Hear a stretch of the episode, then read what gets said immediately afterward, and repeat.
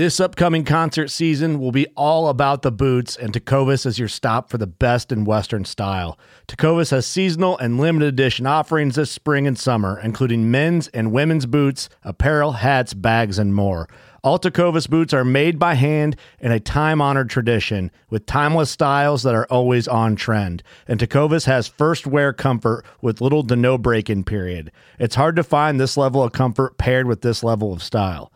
Stop by your local Tecova store, have a complimentary drink or two, that's WCB style, and shop new styles. The smell of fresh leather and friendly staff are at your service. Many stores even have leather custom branding to make your boots truly personalized. And with regular live music and events, there's no in store experience like it.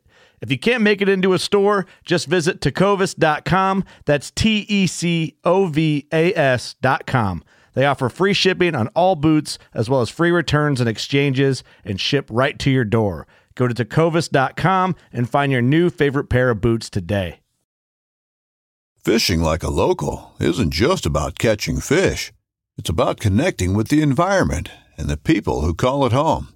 It's about hearing the stories and traditions that have been passed down for generations and sharing unforgettable moments with the people you meet along the way. Fishing like a local is having an experience that stays with you forever. And with FishingBooker, you can experience it too, no matter where you are. Discover your next adventure on FishingBooker.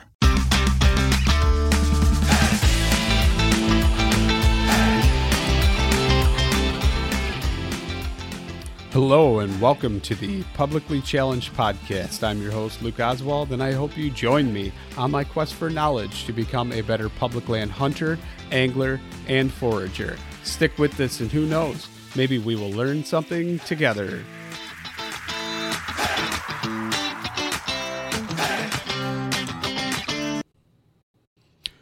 All right, real quick before we get started on the show, I'm just going to talk about Treeline Academy.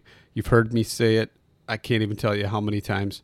Um, Mark Livesey is treelineacademy.net. That's treelineacademy.net. Sign up, use the promo code PC2020, save yourself 20 bucks. Can't say it enough.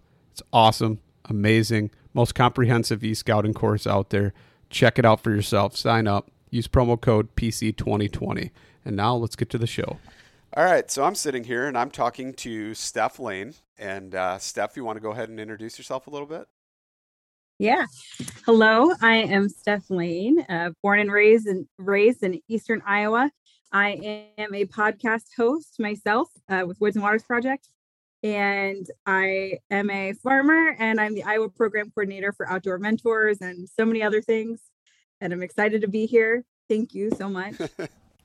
no, it's cool. Good to have you. Finally, uh, have you where our schedules align and able to to get together and talk again, and uh, lots to talk about. So, how let's let's start with the whole podcast thing. How did that come about? What made you want to do it? And then you know, like, how did it turn into a lifestyle? Yeah. Um. Oh my gosh, I'm sure it's like much deep deeper than I'll even get into here because I could talk about it for, for forever. But I'm about two years in with the podcast. I focus on interviewing just different outdoorsmen, men and women from across the country, and get their story and their perspectives. I have been an outdoorsman my entire life, but I feel like I've never fit in with one hub of outdoorsmen. And what I mean by that is I was kind of raised in this deer hunting, turkey hunting, oak camouflage wearing kind of you know redneck stereotype lifestyle which i love. I live for that. I love that. But i also have always been really into hiking um, plant identification bird id foraging uh, kind of more of like just being at peace with nature. I feel like i'm both kind of like this hippie hunter and you know there's sometimes those are categorized so differently sometimes. And i just felt like I was both, but I felt like those groups really didn't intertwine. And I just thought that was crazy because I think as an outdoorsman, whether you're a hunter, an angler, a hiker, whatever, to the core, we want and do some of those things for the same reason. Like as humans, like we are meant to spend time outside. That's that's that is how we are here. That's how we're made. And so I wanted this place where people who you wouldn't think would maybe even be friends once you get digging into their stories and hear them, just how similar we all are, how unique, but also how similar, and just what the outdoors means to them. Because I think for most people, it, it's more than just like going to shoot something or picking flowers. Like it's not that, it's much deeper than that. And, um, you know, back then I was a lot quieter. I was not nearly as confident in my voice and what I had to say. Um, I worked for a radio station at the time, and I was kind of on my way out of the radio station. But, but before I left, one of our stations that we had under like our umbrella was an ESPN sports station. And I used to tease the guys, like, hey, you don't have any females on this. And they're like, well, what do you want to talk about? And I'm like, well, sports related. All I could really talk about was is probably hunting. And on their whiteboard, I wrote from the stand with Steph as just a joke, right? Well, the CEO saw it and she approached me and told me, she's like, I actually like the idea. If you want a few minutes a week to talk about whatever you want related to hunting in the outdoors, it's all you. So she gave me um, like time with the creative director who helped me learn how to say, like, for example, I had to work a lot on saying hunting instead of hunt hunting. I can't even say it now because I had to like work on it so much. Um, they gave me a few minutes every week. It was really fun. And I knew when I left the radio, I'm like, gosh, I don't want that to stop. And so I'm like, I can start a podcast. I can do that on my own. And putting that all together. And now I'm here two years later doing a podcast.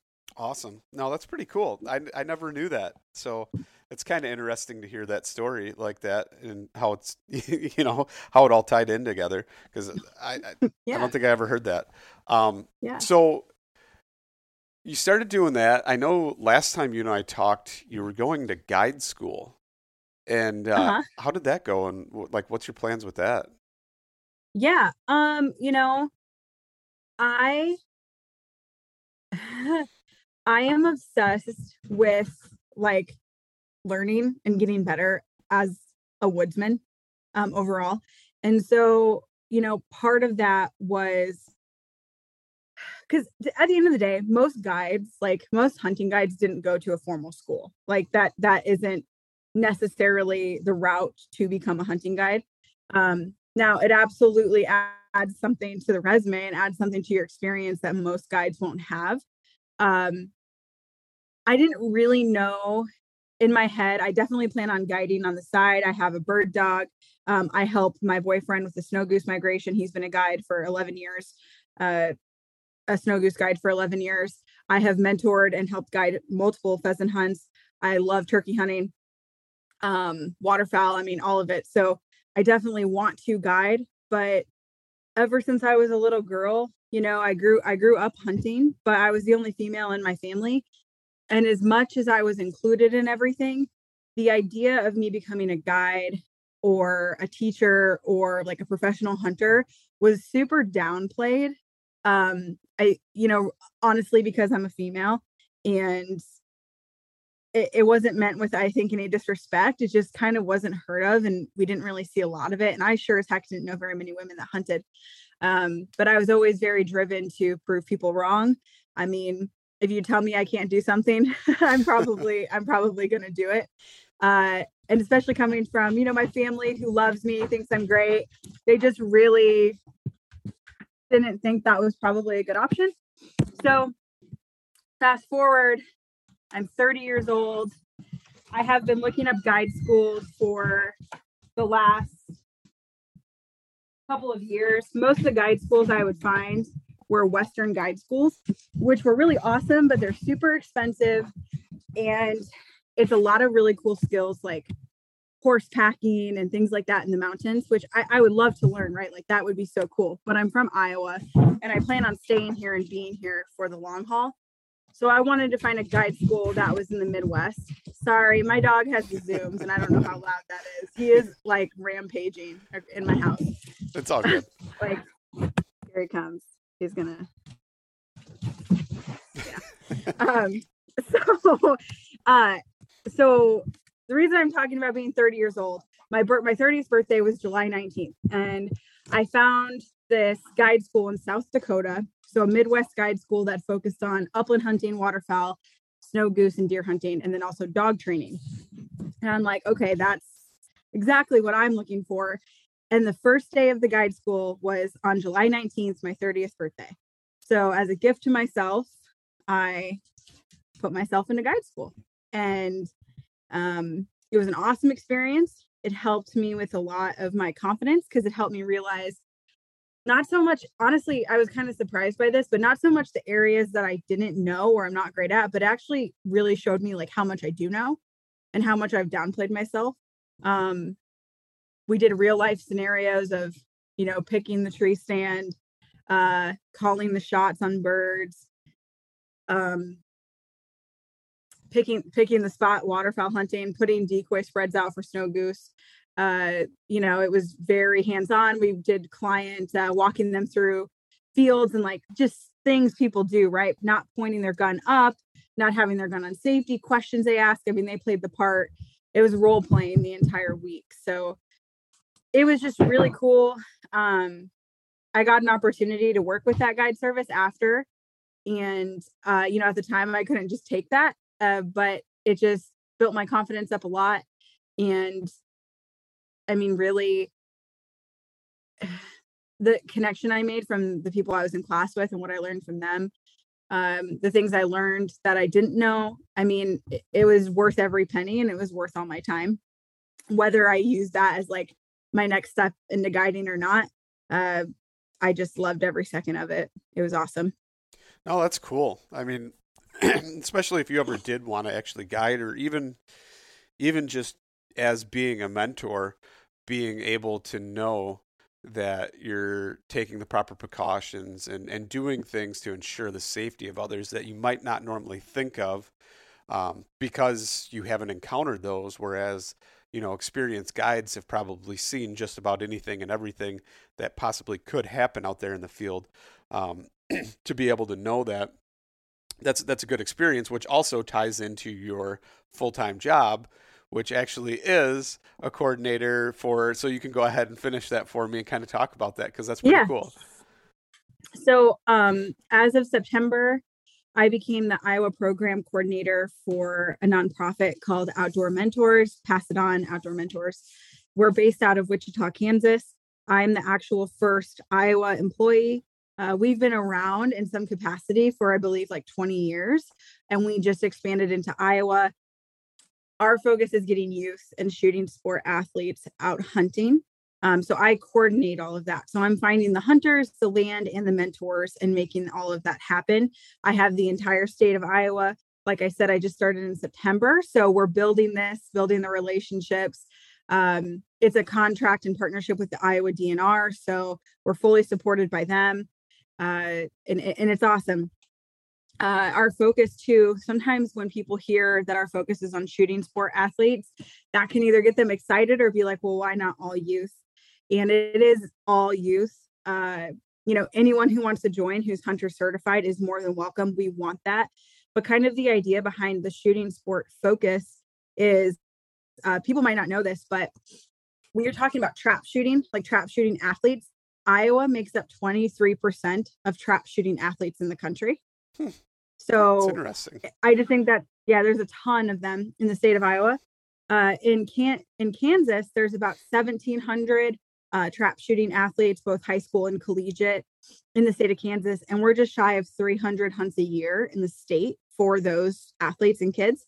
Um, in Iowa, we have just shy of 4,200 athletes and um, so the opportunity to get all these kids out hunting is exciting you know they have they have experience with a firearm 70% of them are hunters um, ed certified because it's part of their um, safety to become a trap shooting athlete so they don't necessarily hunt but they have the certification to take that next step so they're certified they're safe now they just need someone to take them hunting, right? So when we can focus in on our group like that, that barrier is kind of out of the way, but now we can get them out and we can get them out on multiple species.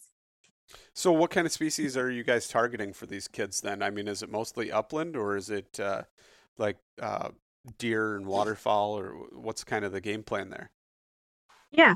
Um, so we have goals for each type of each type of hunting. Um, you know, one of the things that is a little tricky to manage is since we're based out of Kansas, you know, and as we expand into other states, because that's ultimately the plan. Um, as you know, as any hunter who has ever hunted out of state knows, the laws, regulations, seasons, all those things are different from state to state and it kind of can like throw you off. Like you think you have it understood and then you know you're like nope i don't. Uh, so you know we're kind of learning as we go here but just so far since september we've gotten um, about 100 kids out hunting since the end of september uh, in the state of iowa and we've done pheasant hunts uh, a couple deer hunts we've done raccoon squirrel rabbit um, goose duck and I think that's it so far. And now I'm starting to plan for the spring turkey season. So when these kids are doing this, uh, like the whitetail hunts, are they doing like a youth hunt? And is it a firearm, or uh, are you doing some archery as well? So, so right now, um, there's like a lot of layers to that. So, so right now, um, we were focusing on the shotgun muzzleloader seasons in Iowa. So like in Kansas, they have a rifle season. We don't have that in Iowa. Right. Um, and in Iowa, you also do a lot of like party hunting, like pushing. We don't necessarily want to do that with new hunters. Um, so it's more of like an individual. There's a mentor, the new hunter, and a guardian, and they're going out and um, shotgun hunting for deer right now or muzzleloader. Archery, um, you know, I, I coach archery. Archery is like near and dear to my heart. That is um, a big interest of mine to help us expand into that. The layer with archery that you have, though, is just as you know, a lot of folks probably understand target shooting with a bow is a lot different than going hunting with a bow. Um, you know, trap shooting, it's not the same as hunting necessarily, but you are able to transition that gun much easier, like in a matter of a couple days into hunting. Where archery, it's not that simple, right? Like if you're not already an archery hunter, you can't just take your bow and um, go hunting the next day. So there's some things there that we'd have to kind of work through, I think, to do some archery hunts, which I would be really passionate about doing. I've helped teach bow hunting to many people. Um, but there's just a lot of layers there, especially for one person to to do by themselves. So sounds like you need a team. mm-hmm. Yeah, we will be hiring more in Iowa in the very near future. So that's cool. So um, yeah. let's let's kind of break that down then. Um, as far as like the gun hunting, are you guys doing youth seasons only for like the deer hunting, or are you kind of letting them hunt throughout the regular deer season. I don't know how Iowa works exactly. If it's like a week long yeah. season, like I know in Illinois it's like three days and then four days, so it's a little bit different than you guys, I think. Yeah. Um. So when I say youth and like shooting shooting sport athletes, so our hunters are anywhere from the age of 11 to about 22, 23 years old because they are in high school or they're in they're usually part of a trap team. So to be part of a trap team, you have to be like middle school age to college age um, and hunter certified. So in the state of Iowa, you have to be about 11 years old uh, to be hunter certified. So our hunters are going to be from 11 to again like early 20s when you're graduating college.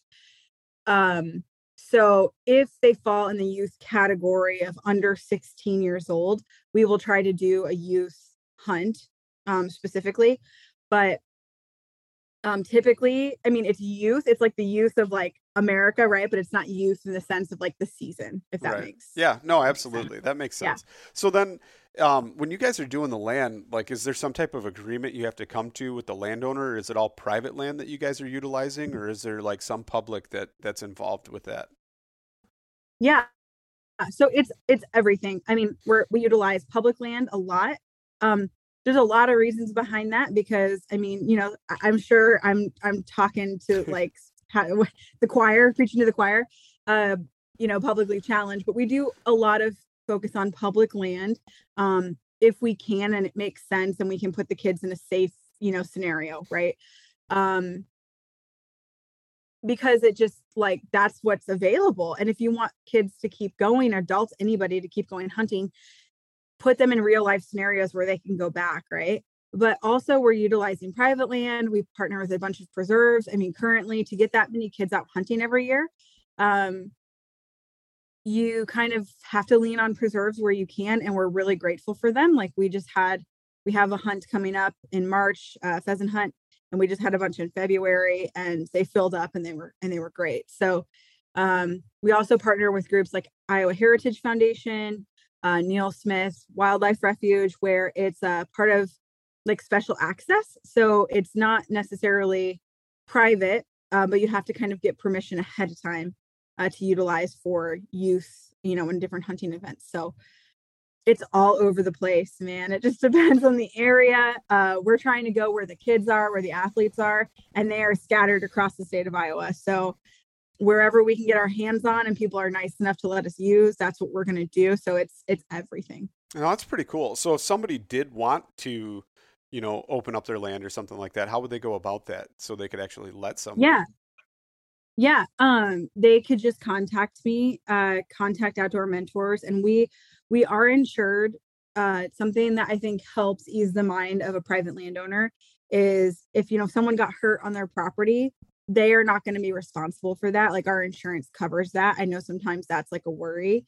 So just understanding that our hunters and mentors are going to be registered through us, um, through our program before going on the land. So they're protected that way, both the landowner and um, the individuals hunting.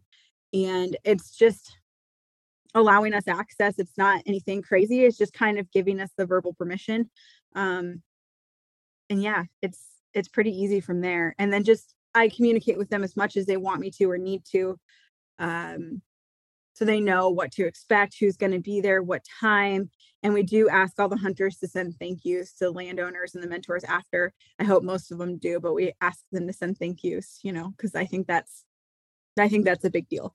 I think that is too. I mean, that's something uh, you know, when I get a handwritten note, even with a product I buy or something, if it's handwritten, I mean, it shows that there's somebody there that actually cares.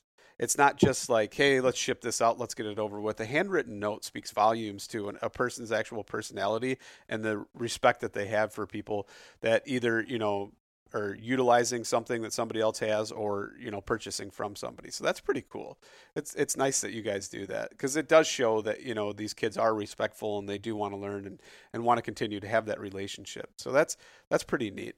But so I got to ask you like what I've never really worked with youth other than my own kids pretty much or like my nephews and stuff but like what's some of the most rewarding experiences that you've had? Do you have anything that like speaks out to you and you're just like oh my gosh this is the best uh, scenario i could possibly think of that you know happened to me yeah um i've been a part of a lot of the hunts and mentored multiple of them. Um one of the hardest parts of my job for me is you know i'm the only person in iowa doing this so um, I don't get to go to every hunt because there's no possible way I could, right? Sometimes we have multiple hunts going on in a day across the state.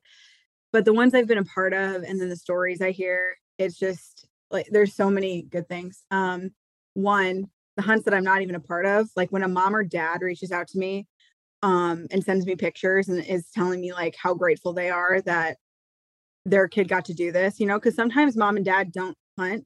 Um, and they're learning a lot too. So they ask a lot of questions and um, it, that is really rewarding for me. Like when they call and I just help ease their mind and then they get their kid on like their first or second hunt. Um, and then they send me pictures like, oh my gosh, uh, that's, that's like one of my favorite parts of my job. Uh, just the photos I get. And I get photos from people who go hunting outside of our program just to show me what they got. Like that's such a cool feeling but the one-on-one experiences like one of my favorite hunts um it was negative 13 here in january and everything's frozen obviously. Geese are not flying but we had this goose hunt planned.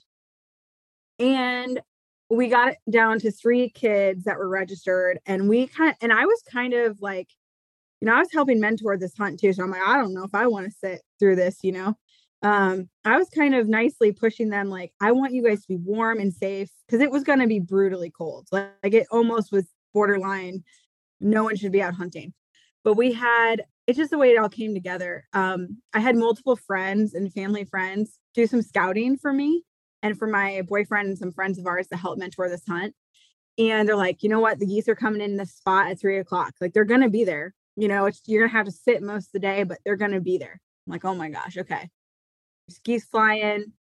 This is gonna be great. It's gonna be really miserable and cold but it'll, be, it'll work out. So we had kids come from we had two of the three come from like an hour and a half away to come to this goose hunt. And then one of the kids that was more local uh, his dad dropped him off and his dad used to be a like a long time hunter. He used to hunt out in canada and all this stuff and you know now his boy who's part of this hunt is just getting really he's just like obsessively getting into all of this like he loves goose hunting wants to buy like his own trailer full of like decoys his own spread you know and he's just hyped up this kid is just so passionate you can like i mean he just never stopped talking about it it was awesome. Well we set up the decoy spread the um the blinds and everything and we were we we were set up before noon and we were like you know what let's all like go to lunch let's not sit through these blinds too long so we took them all to mcdonald's and we all like sat and like just chatted and got to know each other um and then the kiddo the single kid whose dad dropped him off uh, happened to come by mcdonald's too and we're like come eat with us you know and he comes and eats with us and then we had enough spare clothes that we invited the dad to join the hunt with us. And we had one more spot in the line. We're like, just come hunt with us. Like, you're an experienced hunter. It'd be cool to have you too, you know, just be here.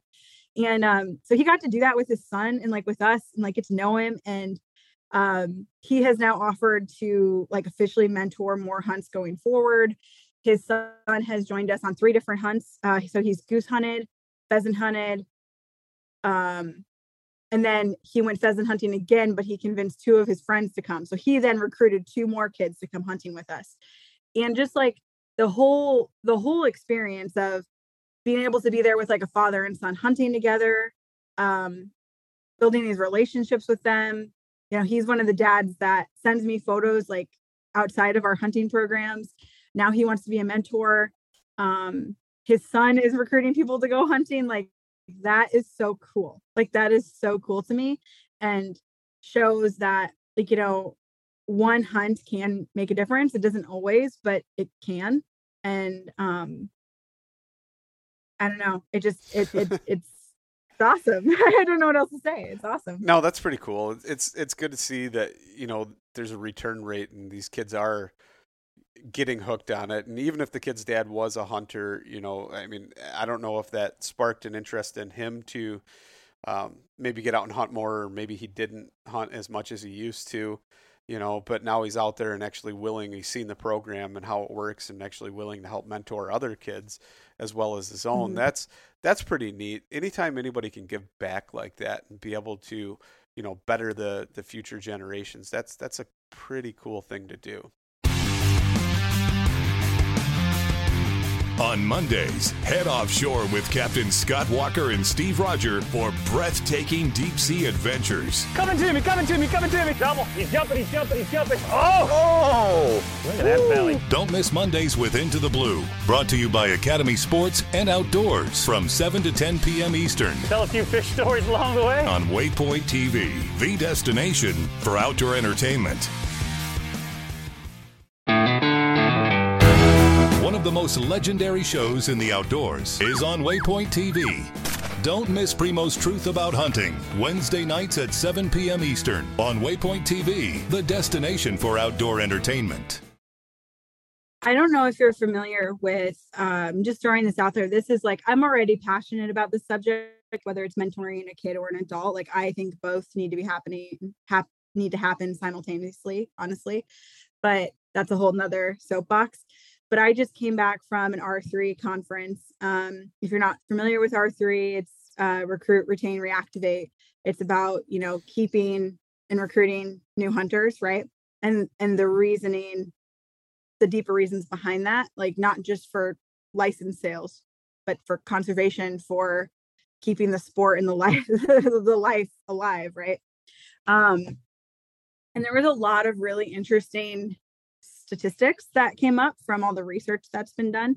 And this is a Midwest R3 conference. So this is referring to like the like 13 Midwest states. And some of the things I thought were really fascinating, uh, the stats that I like remember, uh, is that only 15% of hunters get a license of some kind, like hunt every year. So only 15% of all hunters hunt every single year. So, you know, I, I think with how low like hunting numbers are, I think a lot of people understand that that we're losing about four to five percent of hunters every single year and has been consistently since the 80s. Um, that's that's wild, right? Like most hunters are not hunting every year. Like nothing. They're not squirrel hunting, deer hunting. They're not hunting every year at all. Um, I think that's fascinating. And oh my gosh, there are so many things that like that they they spit facts that are just shocking. Like they're kind of scary, but they're also very interesting. Um, and I think that's why it's so important for programs like this and mentors and people just doing these things. Like we're kind of fighting against some some big numbers there. You know, like things have to there have to be other things in motion to to keep the sport and life alive. In, in my opinion. Yeah, no, I think it's it's it's fascinating and it's definitely an interesting dynamic, especially when when you say only fifteen percent hunts every year. Um, but it, sometimes it seems like, and and I know I've read articles about it and like the whole COVID uh, effect and how it has you know shopping and stuff like that at grocery stores and seeing bare shelves and it made people want to go out and like learn that lifestyle. I'm sure a lot of them realized how hard it was, didn't know what they were doing, and that would be part of the non-retention um, as far as that goes. But it's interesting. And then I, I, I read something else, so I can't remember where I saw it, but it was basically talking about if we actually retained every single hunter. So it's like a a weird balance that if you retained every hunter that you actually activated, you would not have the the wildlife model to sustain the amount of hunters that would be there. So it's like yeah. it's weird and it's almost a double-edged sword because it's like you want to recruit people, you want to educate them on it, you want to get them out there, and we know that we're not going to keep them all, and we hope that we keep a lot of them. But at the same time, you would almost destroy that economic model if you got an over over amount of people hunting. It's it's a weird weird thing like that. It's yeah, and you know, and this is just like my opinion um because we talk about that. So what what's really cool about these conferences is we get all these different diverse groups of people in a room and we kind of just spit questions and ideas like this, right? Like how many hunters is too many hunters? What's the end goal? Like at what point is this a problem if we get too many hunters, right? Um, so that is definitely a conversation. We are so far from that. Yeah. that it's like it's it's it's like something that should be addressed because if we ever start seeing that growth we should you know understand but this is this is just my feeling um i think the outdoors is for everybody i think that if everyone was exposed to hunting in a couple different ways whether they became a hunter or not. Um, I think it would make a huge impact on our world of just like how we take care of Mother Nature, spending time outside, our physical and mental, emotional health, like regardless if they become a hunter. So there's so many more things than just like hunting sales. But you know, at the end of the day, like the reason that it skyrocketed from COVID is people had more time and people put way too much on their plate. I mean, and myself included, you know. Um, and if hunting isn't something that is a priority to them or the outdoors isn't a priority right away, um, you know, other things are going to take its place. And and I just think I think that we can make a big dent in hunting and fishing and outdoor um participation. But at the end of the day, I mean, it's not not everyone is gonna it's not gonna click for everybody you know like i think it should i wish it did but it's just not it's just not going to you know um and you know those covid numbers um they've already gone back yeah. down like it was just, it, it wasn't enough to um change anything the next year right so I, you know, it's it's cool. It's like super interesting, and I would love to see more hunters. Truly, um, but yeah, I don't know. I don't know if we'll ever get there uh, to that to that ex- to that number of where it's too much. I, I don't know. I don't think we'll ever get there, and I think the partial reason for that is, I mean, success rates. Let's look at actual success rates of hunters. And, and if you even take it even further, you just said 15% of people hunt every year. Well, Right. or buy a license every year to hunt. Out of that 15%, maybe I'd say 10% or less of that 15% are successful year after year. Right. So Right. the fact that there's such a low success rate in a day and age of instant gratification to where people just want things right now and you can click on your phone and swipe and next thing you know the same day something's delivered to your door it doesn't fit that model in that you have to put in effort and work and time to make these things happen people don't want to do that. And it's sad. It's truly sad that we have such a disconnect with with everything around us and the actual environment and to think that everything goes at its own pace in nature and in reality you can you know in the in the real world so called even though it's not which really it's almost just a metaverse anymore but that goes at a different pace than everything else around you and you have to realize that you have to slow yourself down to immerse yourself in it. And and actually like my buddy Johnny Max says participating in nature rather than being a spectator. And that's that's Yeah. a big difference. And and it, I hope people get that experience. Whether or not it's even hunting if they want to get out and forage or just you know see nature and experience it I think that's a great thing. As you mentioned you know being able to um, help with stress relief and just you know grounding yourself back and and you know elevating your mood. And i went i got up this morning and i went for a nice walk and looked for sheds and and didn't find any and didn't find many mushrooms or anything really.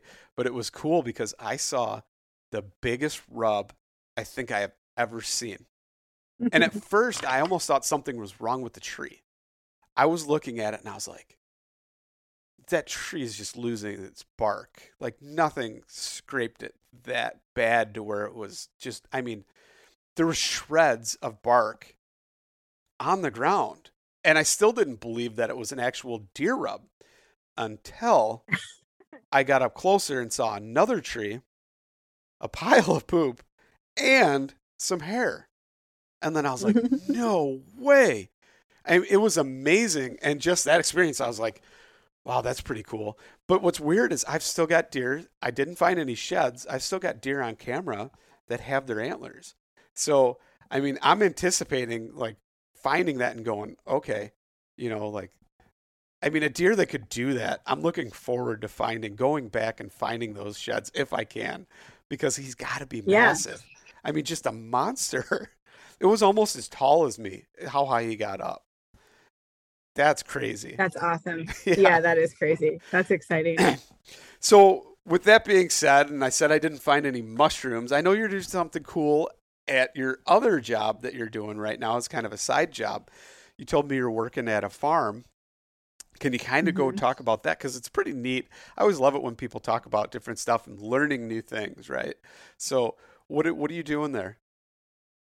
Yeah. Um, so I should preface that I have no farming. I, you know, up until this point, I was killing succulents. Okay. So like I didn't, I don't have any, I don't have any farming gardening experience leading up to my part-time job, which I work on an organic farm. I am the assistant farm hand there. Why they let me do that, I don't know. But um when I I was in corporate America for years as my career, and when the, the full time opportunity that we talked about uh, with outdoor mentors, when that came up, it was initially a part time job to kind of like prove myself, prove that this this this is an important important work. And I went full time really fast, which was really awesome and exciting. But I took a I took a pay cut, took a big risk to to join outdoor mentors and do this job that I was, you know, I couldn't believe it's real. Like I love my job um but the risk was worth it but i had to supplement my income somehow and just going forward and like who i want to be what my goals are you know i would like to have a small homestead of my own in the you know in 10 years or less i'd like to have some acres garden gardens, flowers, vegetables, animals, and you know, but I don't come from that background. I I don't um, have anyone really teaching me that.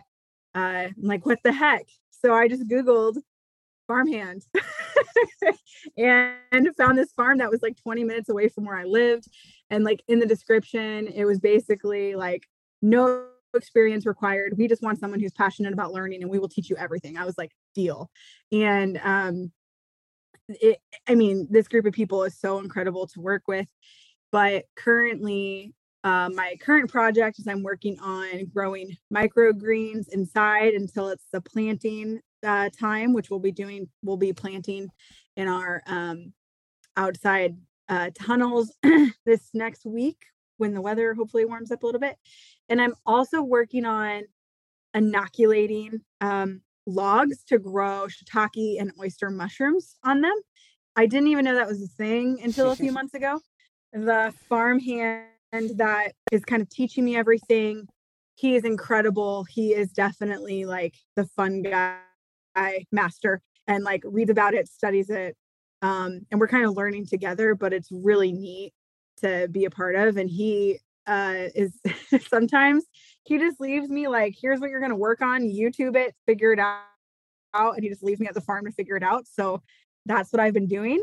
And I'm working on growing shiitake and oyster mushrooms on logs in yeah inside. That's pretty cool. I actually just started doing that myself and I inoculated my first logs a couple months ago, and then it, we had an extreme cold snap to where they needed like a month at 40 degrees so they could actually start taking over the log.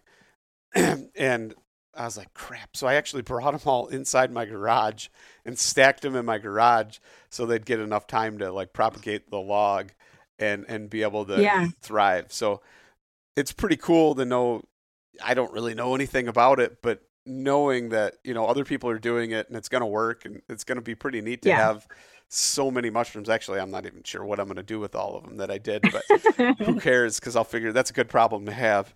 Um, but it, it's neat to learn those different things. And so are you guys like um, taking your own cultures and stuff like that and and putting it in sawdust to get the the mycelium to start and grow or what how far do you guys do it or do you guys buy yeah. inoculated sawdust? So we we purchased. I I think we're going to be trying in different ways as we go because the really cool thing about the farm like I work at is pretty. So the farm hand that I am under at the farm, um, he comes from like kind of a farming and homesteading background. So he he really is like the experienced person on the farm. Um, everyone else is kind of new. We're all kind of new in this together. And it's kind of a beautiful thing. So we're experimenting a lot and changing what we do a lot. Um, so currently we we we pre-purchased it. Um, so there there are logs that we have out on like our back, like seven acres. Um, we have them sitting out specifically. They're specific, you know, uh, wood for shiitake versus oyster mushrooms. Those are ours but then we actually we purchased the sawdust mixture um and that's what we're doing currently but i don't think that's what we're always going to be doing like we're going to be trying some new things here soon too. That's cool that's pretty cool. So you guys have plans for like growing other types of mushrooms besides that like wine caps yeah, or anything like so. that yeah i think so um ben the farmhand i work with he's definitely the mastermind behind that and a lot of it is going to be based on our need from our so we have at the barn um, which is kind of like our event space that is rented out for weddings and farm to table events and um, we have like a brick oven like pizza uh, maker and stuff so the public comes there for events and this farm to table experience. Um, and we have incredible cooks that work on the farm so based on whatever they want, whatever they want to experiment experiment with or food that they want to try, they kind of help lead us in that direction. So whatever they're thinking, we'll start making happen. So um it starts with like the cooks and it works its way down to me like figure this out. um so I don't know. I know we will. And they do so many unique things with it. Like these these chefs are incredible. Like I tried this um they made it into uh, an a powder um, they did uh, chicken of the woods and they made it into like a powder and we put it on um like our pizzas and like different food. It's incredible. I've never tasted anything like it, but, but I, I wish I had this like in my seasoning cabinet. Like it's Yeah. it's so good. Um, so they do some really neat stuff. So, uh, are you guys actually growing the chicken of the woods, or is that like something you guys foraged? Um, actually, uh, I foraged a bunch, and so did um the farm manager. That's cool. So let's kind of talk about that then. Yeah. How has your foraging game uh, improved then from like what was it like two years ago probably right right around the time you started the podcast and I started mine. Yeah. Um, I know you were kind of on a foraging journey as well. How has that evolved and uh, where's it taken you? Yeah, um, I'm so excited with like where it's going soon. Um, so between between the farm and some awesome people I've met who are teaching me a lot of cool things about foraging, um, and some books that I'm going to be reading and all that. Uh, I've I'm going to be learning a lot more this year um, I'm taking some foraging kind of one-on-one classes also. Uh, so I'm really pumped about that. Um, but gosh, it so when you and I like connected a couple years ago, I know you've probably felt this. Like I would share about, oh, I found a puffball. Oh, I found some golden oysters, you know, and I would I would share that on my page. Well, I'm familiar with those mushrooms at the time. You know, those were the ones that I'm like, I can look at that and I know what that is just from time in the woods, you know. Um, not kind of self-taught really. But because I shared it, so many people will ask me and send me pictures of mushrooms and they'll be like, what is this? And I'm like, ah, like, you know, sometimes I'm like, I, I don't know. I don't know what that is. But I want to be as helpful as I can. And um, you know, I'll I'll tell people like if I don't know, like I don't rec, you know, I won't make a recommendation because I don't want to poison somebody um or make them sick. But I, I got a lot of enjoyment out of like figuring that stuff out with other people. So I downloaded some different apps like mushroom identification apps, started doing a lot of research. Um, I squirrel hunted more the last two years than I've ever squirrel hunted in my my my life. And squirrel hunting time is like a great time to forage. Like most of the time, I come back with mushrooms, not a squirrel. Um, and, and when I come back with a squirrel and a mushroom, that's like a win. Like I I'm obsessed with that. That was that's so much fun to me. And so it's just time in the woods and constantly educating myself. Um, when I started at the farm, I I I knew that they were experimenting with different mushrooms and stuff, and the chefs were. And I'm like, hey, if I if I find a bunch, like, do you guys want them? They're like, yeah, absolutely. And so it was just became really fun for me to like start foraging for other people, not even myself, if that makes sense. Like it was really rewarding to come to work or go to other people and be like, look what I have, you know, I have this bundle for you. Like that was really fun for me. Um and yeah, I mean, I think that's it. I think I answered the question, but I, I can identify a lot more than I could two years ago. That's for sure. And it's just time in the woods. I mean, that's Yeah, no, that's that's what I find too. Is the more time you spend in the woods, the more stuff you discover. One of the things I found, especially for me, is like I know it, but I doubt myself. So I'm like, oh, I know what that is. I can't think of what it is though. You know, and I'm like, ah, just leave it, you know, and walk away from it. And then I get home and I flip through a book and I'm like, oh, I knew I knew what that was. But it's just like there's that innate fear and self doubt kind of instilled in you and I don't even know how it happened. Like, how did we get away from that to where you don't realize or know any of those things anymore when it used to be common Yeah. knowledge? It's kind of crazy, but hopefully, Mhm. you know, as as time goes on, I'll be more confident in myself and be able to uh, to identify more. Yeah, I I definitely think mushrooms were is where I started, and I think for some people, people like different podcasts I listen to, I've heard the opposite. Like, don't start with mushrooms, start with like other things. But mushrooms is really what I started with. You know, like the morel, like morels. Yeah, You know, I feel like that's like the gateway drug into foraging. um, and then then you have oysters, and then golden oysters, and then chicken of the woods, and you have that prepared for you one time, and you're like, okay, this this might even be better than morels. Um, and then it just kind of went from there. Like I'm on a quest for pawpaws and like from pawpaw tree. Do you know what a pawpaw is? Yeah, have you found any yet? It's the only native North Um, American tropical fruit. Yes. Yeah. Uh, I know where some are. By the time I knew that they were there, the deer had already gotten to them all. Um, but I know where some are due to some awesome friends who don't mind sharing that with me. But I'm not going to share it on here. That's awesome because I have been on a quest as well. And I've often told people, I'm like, I think I'm just going to purchase and propagate a whole bunch of pawpaw seeds yes. and just be the, Yes. like the Johnny Appleseed of pawpaws because I can't find any. Yes. And it makes me so mad that I'm just going to go on like a guerrilla planting spree and plant them everywhere, everywhere that they're not. Yes. so Yes. who knows? Oh I don't know if that'll so happen, funny. but that would be really cool to do. Yeah.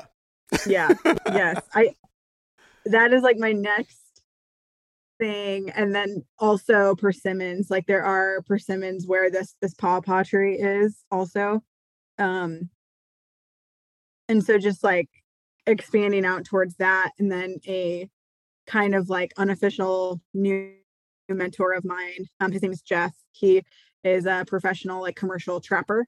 Um i took one of his classes and then just befriended him because he just he talks my language man. Like he's interested in all these different things and i was just picking his brain.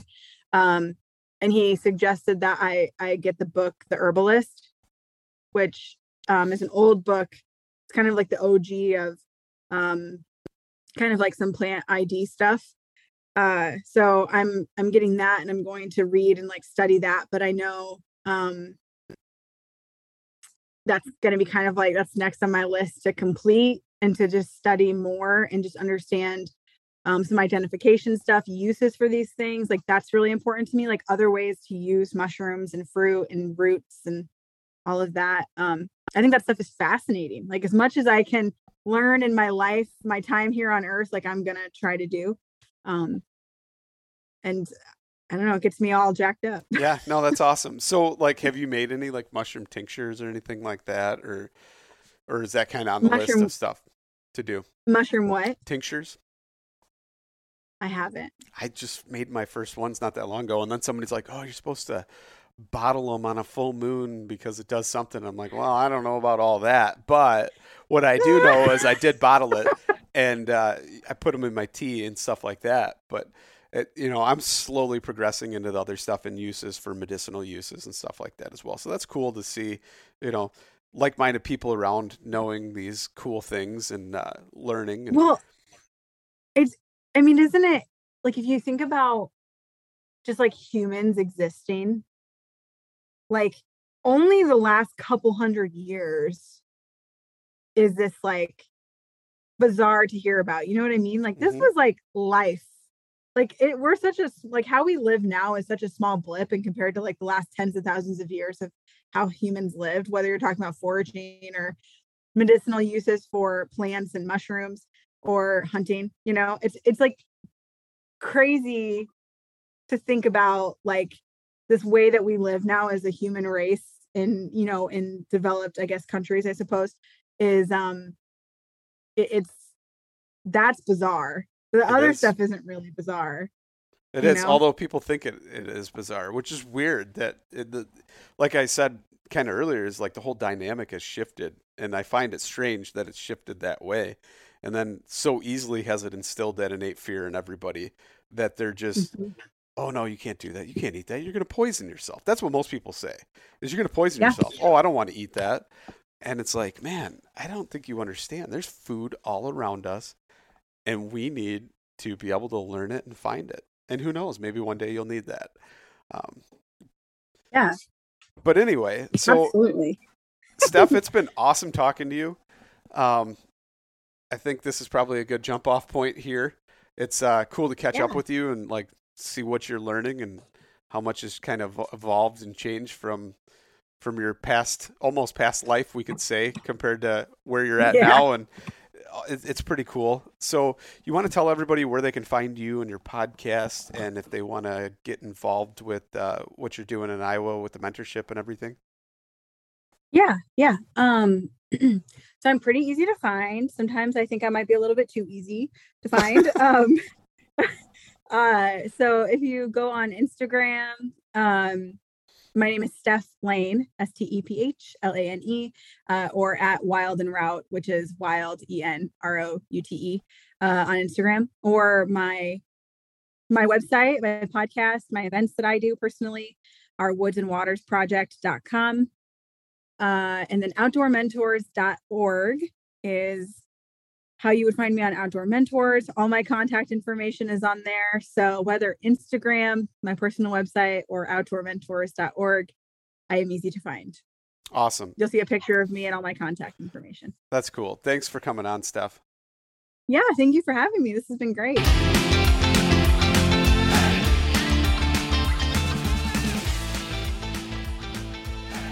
Once again, thank you so much for listening to the Publicly Challenged podcast. I hope you enjoyed the show, and if you did, please subscribe on whatever platform it is you're listening to. Also, if you could leave a review, that would help us out. And you can check us out on Instagram or at publiclychallenged.com. And once again, thank you so much for listening to the show.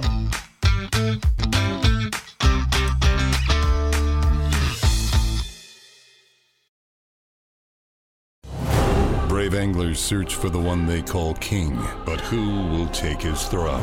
Tune in to Waypoint TV's Battle for Silver, Saturday, May 18th from 12 to 6 p.m. Eastern, presented by Abyss Battery. Waypoint TV. Oh, that's awesome. Don't miss Thursdays with Saltwater Experience, brought to you by Golden Boat Lifts, every Thursday night from 7 to 10 p.m. Eastern on Waypoint TV, the destination for outdoor entertainment.